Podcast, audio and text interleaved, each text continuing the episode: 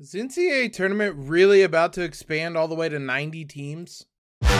You are Locked On Hoosiers, your daily podcast on the Indiana Hoosiers. Part of the Locked On Podcast Network. Your team every day.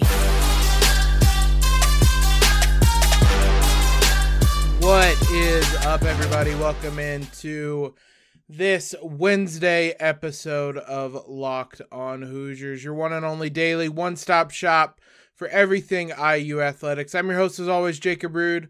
I want to thank you for making us your first listen every single day, especially this Wednesday, where we got some interesting news yesterday about the NCAA tournament and what the future could hold. Uh, the the Cliff Notes version, the abbreviated version, for those that might have seen the reports, might have seen the headlines. Basically, the NCAA had a committee that overlooked the entirety of kind of college athletics and made some recommendations on a number of different things. I believe it was something like a 40 page um, document that they handed in officially on Tuesday. Now, part of their ruling was not directly to the NCAA tournament, men's basketball tournament, any of that. They recommended that uh, to enable Division One sports to field postseason tournaments that accommodate as much as 25% of a sports membership. Now, the caveat of that is that it's only sports with at least 200 schools participating that would be empowered to potentially act on that 25% number. Now, where your headlines came in about there being 90 teams potentially added to uh, the NCAA tournament in total is because the 25% number, when you look at the men's college basketball, would be 90 teams based on the number of Division One teams right now. So in reality, what happened is that a committee recommended to the NCAA to allow teams or allow sports, I should say, to expand their tournaments to 25% membership for kind of the major major sports. I don't know all of them that this would apply to, but obviously basketball is one of them and the biggest one of them. But this means that men's basketball could they're recommending them to expand up to 90 teams. All in all, based on various reports including one from CBS Sports that I read, it doesn't sound like there's a lot of momentum for that right now in the near future. There are TV deals in place for like the next decade. There's a lot of hurdles you have to jump through in those regards to get to uh, the point of expanding the tournament. But it's out there, and we know that uh, money is a driving factor in basically everything the NCAA does. And if somebody is suggesting that, hey, you could expand the tournament, a lot of their basis was on kind of what it meant to be a college athlete and giving them kind of these experiences of playing in the tournament and whatnot, which is all fine and good. The reason the NCAA would do it would be because of money, not because of giving athletes these experiences. That might be what they tell you, but the real reason is they can line their pockets with even more money. Like I said, right now it doesn't seem like it's a done deal. I honestly hope it does not happen. Uh, as I, I think as things stand now, is how I like the tournament. If not, I mean, maybe a little bit too big. The playing games or whatever you want to call them, the first four, are fun uh, they create a lot of excitement and drama, but you saw firsthand last season the logistical nightmares it creates that the NCAA don't really feel all that bothered about, which resulted in IU going from Dayton to the West Coast and playing games just boom, boom, boom, and just getting run off the floor by a good St. Mary's team where IU just looked tired And so while those are fun atmospheres, the games in Dayton always seem to be fun. It was fun in the moment.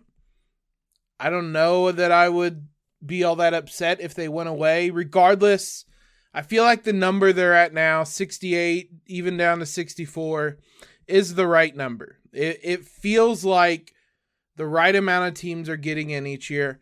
You can argue about bubbles. Look, if they expand it to 90, the 91st, 92nd, 93rd ranked teams are going to complain, and we're going to complain about there being bubble teams. It is really an irrelevant argument to say or to talk about bubble teams and teams that should be in the tournament. That's that argument's going to exist if we expanded it out to 140 teams. It, it would exist all the same. I don't really buy that. The way it is now, I feel like good teams, all the teams that get in the tournament, specifically the at-large ones, are are good teams. Those are those aren't teams that shouldn't be in the tournament basically. If you're expanding to 90, then you're really getting into an argument of uh, teams that should not be in the tournament and you're going to get some really ugly games and I I don't think the quality of basketball would go up. Again, I also don't think the NCAA cares about that. The money would go up. It's more sites you can go to and host these events and more games you can put on TV and longer you can drag out March Madness. And I think that is ultimately what um, the NCAA would care about most. We'll see. Hopefully, there doesn't, there is never any momentum to expand it because 90 teams just does not feel right for for college basketball. Is there a smaller number you could go to? Maybe. Um, I'm not really sure what it would be. I don't like the idea of giving teams buys, like the top seeded teams. I don't think that really is good for them to to give a team a buy, which then means you're having to add like 30 some odd teams. It just doesn't make any sense. As it stands now, I think is the right way to do it. And we'll see. We'll see if the NCAA agrees with that. They've been given the recommendation. We'll see what they do with it. But an interesting note on Tuesday and something I thought we could start off the the the podcast about today because obviously it would impact men's and women's basketball. IU is a tournament team in both of them this season. Hopefully, down the line, they remain a tournament team with Mike Woodson and Teri Moren. I mentioned yesterday I wanted to talk about some lineups and some data like that. We're going to look at that, see what the most productive lineups for IU are, the most productive combinations, the most used combinations, some some fun stats like that to to try to get some insight on maybe some lineups and some groups that Mike Woodson should turn to more as we head into the conference season. Before we do that, let's talk about today's sponsor, Bet Online. Bet Online is your number one source for sports betting info, stats, news, and analysis. Get the latest odds, trends, uh, for every professional and amateur league out there, from pro football to the national title game, basketball, soccer has started back up again. We've got it all at betonline.net. If you love sports podcasts, you can find those at betonline as well. If you're listening to this, you love sports podcasts. We're always the fastest and easiest way to get your betting info. Head to the website today or use your mobile device to learn more. Bet online where the game starts. Thanks to all you guys for making Locked On Hoosiers your first listen today. For your second listen, check out the Locked On Sports Today podcast from the games that matter the most to the biggest stories in sports. Go beyond the scoreboard, behind the scenes with local experts and insight that only Locked On can provide. Locked On Today is available literally anywhere that if you're listening to us, watching us on YouTube, whatever it might be, it is available there speaking of the biggest stories in sports, sorry, I was trying to pull up his name. Damar Hamlin, obviously, continue to to put him in thoughts and prayers. I recorded yesterday's episode before all that happened on Monday Night Football. Truly a scary incident. Um, obviously, that was discussed on, on Locked On Sports today as they kind of continue to give the latest updates. So I just wanted to send thoughts and prayers that way uh, for him since I did not get to yesterday. Let's look at some stats, some data for IU this season. I've used this site many times. I've mentioned it to you. EvanMiya, uh, site that breaks down lineup data, which not a lot of places do really when it comes to college basketball. And I think lineup data is really uh, a good indicator. And if you kind of break it down and look at it the right way, you can see the pairings and the groupings that IU has the most success in, or whatever the team may be. So I, they have two man, three man, four man, five man. I want to run through each of these, get a sense of who the best group groups are, who the most common ones are. The best two man lineup with a minimum of 50 possessions, which, for example, or for reference, the most common group we'll mention in a minute has 440 possessions. So it's a pretty low threshold. And I mention that because the most common or the most efficient one is Tamar Bates and CJ Gunn. They've only played 62 possessions. What you're going to find is a lot of these bench players are going to be highly rated as these combos, which is a testament to how good the bench has been for most of this season. Uh, there were struggles in some of the bigger games. Also, kind of how slow and, and bad the starters have been. Again, especially in some of those bigger games. After Tamar Bates and CJ Gunn, a lineup that makes, or a combo that makes some more sense and is more common. 102 possessions. Malik Reneau and Jordan Geronimo have an efficiency margin of 38.9. Tamar Bates and CJ Gunn kind of seem like an outlier right now. I mean, if you literally just raise it up to 60, then they disappear. Or, excuse me, 65, then they disappear, and you're working with a lot more common lineups. Trayce and Malik is actually the second most efficient two man pairing. 94 possessions together, 36.2 efficiency margin. Really interesting that Malik is in the top two and with two different big men or forwards. I think a fair amount of that is still cushion from how he played at the beginning of the season because he has struggled in kind of the second half of the non conference slate. Uh, once the competition kind of picked up, he's really struggled. Mike Woodson's made it a note that he wants him to get out there and, play more and kind of play his way through it. Um, that is something that they're still working on, though. So we'll see if he's able to do that. But when he's been out there and kind of playing well. It's been really good with a number of different guys. Xavier Johnson's going to appear on this list, but what's interesting is that after Malik and Geronimo one, Trayce and Malik two, then it is three different people with Jordan Geronimo. Xavier Jordan Geronimo, Jalen Hood Jordan Geronimo, Tamar Bates Jordan Geronimo. Geronimo has been someone that hasn't always had consistent minutes this season. He's struggled a bit. He has the dislocated finger that he struggled with at the very end of the non conference slate. But if you look, he only played five minutes against Xavier, nine minutes against Nebraska, eight against Arizona. So there have been moments when he struggled. Again, it's hard to determine if so, how much of this is simply some of that early season success they had against some pretty lackluster teams, to be quite honest. Um, there is a number that kind of indicates who they've played up against. There's a an average opponent kind of rating.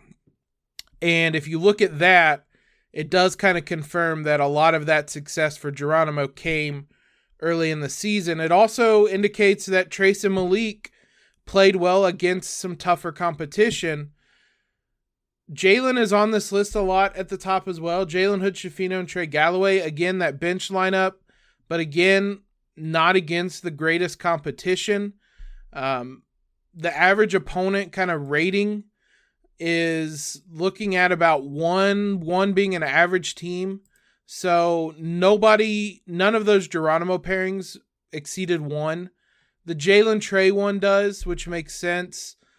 Then you have Xavier Johnson and Tamar Bates, which you just kind of got to pocket away. It's not really a combo we're going to see. Xavier and Trey as well. They had a lot of success against the toughest lineups that any pair played. Again, unfortunate those two aren't going to play.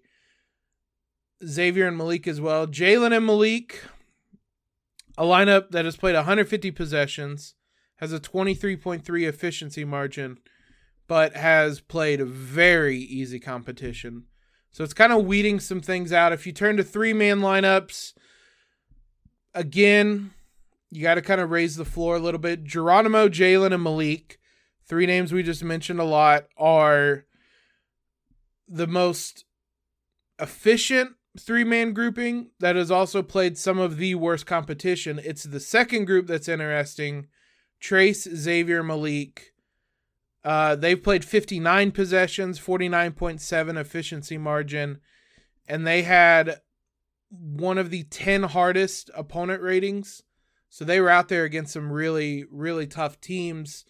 But again, Xavier's not out there. So you're looking at uh, Trey, Jalen, and Malik. Again, that bench unit, but again, playing against lineups that are not very good. You have to go all the way down to fourth to really get something that I think could stick.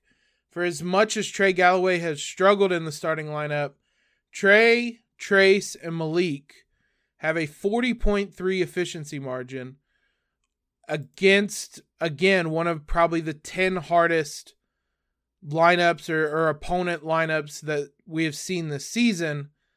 So they're playing really well against really tough teams, or specifically not even tough teams, tough lineups from the opposing teams. Defensively, a, a solid group, but it's actually offensively where they're kind of off the charts. Trey, Trayce, and Malik. It might lend some credence to why Mike Woodson stuck with Trey Galloway in the starting lineup so much Though again, I think it was the right call to start Tamar Bates because your next lineup, uh, your next two lineups feature Tamar Bates, and another interesting lineup that we're probably going to see some more of is Tamar, Geronimo, and Jalen. 33.4 efficiency rating.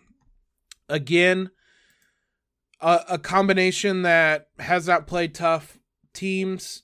I didn't mention it. Miller Kopp and Race Thompson are all over the most used combinations because they are 1 2 in minutes played this season. They That pair is the most common uh, two man grouping this season by some margin. They're they've been good, 11.3 efficiency margin, which is pretty much bang average for uh, two man groupings for the Hoosiers this season. A minimum of 65 possessions. So that it, it falls right there in the middle. And, and to that point, the most common three man grouping is Trayce, Miller, and Race, which has a 6.6 efficiency margin. That ranks a little bit lower. That's kind of below average, uh, less than it's probably. I'm trying to do some quick math here. Maybe bottom 23 man groupings, bottom 15. The next most common one is one that has played well Jalen Miller and Race. Uh, again, a lot of these are going to have Miller and Race in them. Uh, the next non Xavier one is Jalen, Trayce, and Race. Uh, the the lineup that has played the hardest teams is Trey, Geronimo, and Trayce, and they have not been good. An interesting grouping of um, Trey, Trayce, and Xavier played the second hardest team, and were one of the best three man groupings. Again, you're going to have to weed out a lot of these, though, because Xavier's not available. If you want to look at kind of the best combination for guys that are going to be available, again, it's Trey, Trayce, and Malik Reneau, who played the ninth hardest opposing players or opposing lineups and were the fourth best three man grouping. I think we're probably still going to see a lot of Trey with the starters, but this is lending a lot of credence to it. I want to talk four and five man lineups here as we continue kind of looking into what's working, what's not working for the Hoosiers this season. We'll do that here in just a moment. So let's dive into some four man pairings. At this point, you're getting largely kind of lineups, obviously, together. Minimum 20 possessions. The best four man lineup is the bench group Trey, Geronimo, Jalen, Malik. Uh, and then you swap in Tamar Bates into that. Uh, you, those five players account for the top two four man lineups. But again, they have not played that. That's bench lineups. That's that's the bench playing the bench. They've been good, but they haven't really played anybody. Is the biggest takeaway. The most common four man grouping is for the starters: Trayce, Xavier, Miller, and Race. The next one though, and it's Jalen, Trayce, Miller, and Race. That lineup is going to shoot up and probably be the most common four man lineup I would imagine this season. Um, Xavier is all over these kind of most common four man lineups. Trey is in there as one of the most common as well. Tamar is another one that he's going to shoot up in a lot of these lineups now. Tamar, Trayce, Miller, and Race have an 8.2 efficiency margin, uh, which isn't great. It's lower, probably 10, uh, but it's a group that has played together a lot and a group that has played some really tough opponents. The lineup that has played the toughest opponents is that Trey, Jalen, Trayce, Miller, Kopp lineup, which we saw a fair amount against Arizona and Kansas because of foul trouble, or uh, specifically Kansas. Um, Jalen didn't play in the Arizona game, but that's only played 23 minutes. If you want to look at a lineup that has played together a lot, had some success, played against tough competition, it features Xavier. Like it's it's hard to find one that fits all of that criteria just because Xavier was so important to this team which is probably an underlining underlying thing that we're going to have to talk about as the conference season goes on is how you replace Xavier who who is one of your best players and someone that Mike Woodson really relied upon. It's hard to really find a lineup that fit all that criteria. Is good, has played a lot, and played against uh, good opponents, and doesn't feature Xavier Johnson. So Indiana's going to have to find uh find some players they can rely upon and find some solutions. I would say the closest to meeting all of that criteria it's tough to find one that that has played any kind of meaningful minutes against tough opponents. Um Trey Galloway, Jalen Hood Schifino, Trayce and Race played 45 possessions together. Like there just isn't a lot of sample size there. That's going to be kind of the other problem when you look at five man lineups. The best five man lineup is Trey, Trayce, Xavier, Miller, Malik, who played 17 possessions together. It's an interesting lineup. I think that was the lineup that closed against Xavier. Uh, version of that. I'm almost certain that's the lineup that closed against Xavier. That might have been the the 17 possessions they played together the most that that lineup played the third hardest opponents as well. So like it's a lineup that has played a, a lot of stiff competition. Again, side note, that Xavier win, I keep mentioning it. It's it's only looking better and better. The next best five man grouping is Tamar, Trey, Geronimo, Jalen, Malik. The bench, again, 79.2 efficiency rating, 25 possessions, but they have played like the fifth easiest other kind of players on the court. It's not a group that's been tested a lot. It's fine. It's going to be a lineup that continues to play kind of that level. So it, I'm not discounting them, but they're having success because they're a bench unit. It's not necessarily a knock. It's just kind of the, the fact that they're playing a weaker units and they're they're exposing them. Fair play. IU needs if IU can win those minutes, then it's it's good news. But that just kind of shows you that's that bench unit outplaying other bench units. Again, we'll see if they're able to do that in Big Ten play. They struggle to do that in non-conference play against better teams. We'll also see how much it changes now that Xavier isn't there, and you take Tamar out of the bench unit. Is someone like CJ Gunn going to be able to step in and help that, those lineups remain competitive and, and remain as efficient as they have been. The most used lineup was the starting lineup, the original starting lineup. Xavier, Jalen, uh, Miller, Trayce, and Race. Xavier was in the second most used starting line or uh, five man lineup, and then you have the Trey, Jalen, Miller, Malik, Race lineup, which I believe is the one that started those last two games before the holidays. They played 34 possessions uh, together. They played the second worst opponent, so it makes sense. The the two teams they played, Kennesaw State and Elon, I believe. I can't remember those final two games.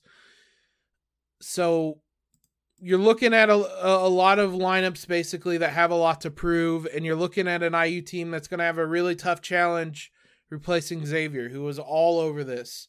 I think one of my biggest takeaways from this is how much IU relied upon Xavier Johnson, how big he was, how important he was to this team, and how much they're going to have to find solutions without him, especially as they head into some really tough games now that Big Ten play is starting. Iowa on the road on Thursday is going to be a tough task for your first game after 12 days off, uh, 13 days off, even. But after that, you have maybe some uh, a little bit more of a runway to figure it out. But the Big Ten's so good this year that, and they're so good every year. It's a tough, it's a tough conference to have to figure some things out on the fly which is what the Hoosiers are going to have to do. So we're going to preview that Iowa game tomorrow. Big thanks to you guys for making us your first listen today. I was going to do some bracketology talk, but uh, that lineup talk kind of extended a little bit more than I expected. So maybe we'll do that tomorrow. For your next listen, check out Locked On Sports Today podcast, the biggest stories of the day, plus instant reactions, big game recaps, and the take of the day. Available on the Audacy app, YouTube, wherever you guys get podcasts. Follow us on Twitter if you have not already at LO underscore Hoosiers. Subscribe to the podcast. Leave a rating and review. All of that great stuff. Most importantly, though, guys, everybody have a great Wednesday. I hope you're uh, handling getting back to work well. Hope it's a good hump day for you guys. And as always, LEO.